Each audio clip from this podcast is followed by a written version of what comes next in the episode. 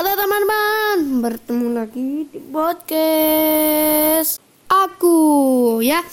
Di podcast kali ini aku akan memberitahu uh, cara membuat salad ayam dan mentimun Jepang.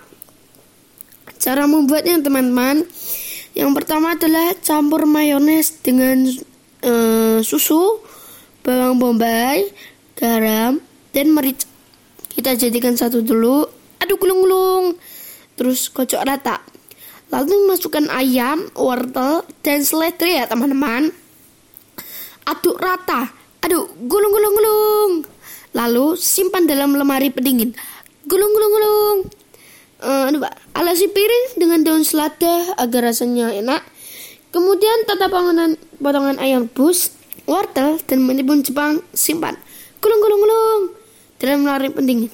Sajikan bersama dengan sausnya dan taburan seledri. Bagi kalian yang suka dengan podcast ini, jangan lupa ikutin terus, dengerin terus.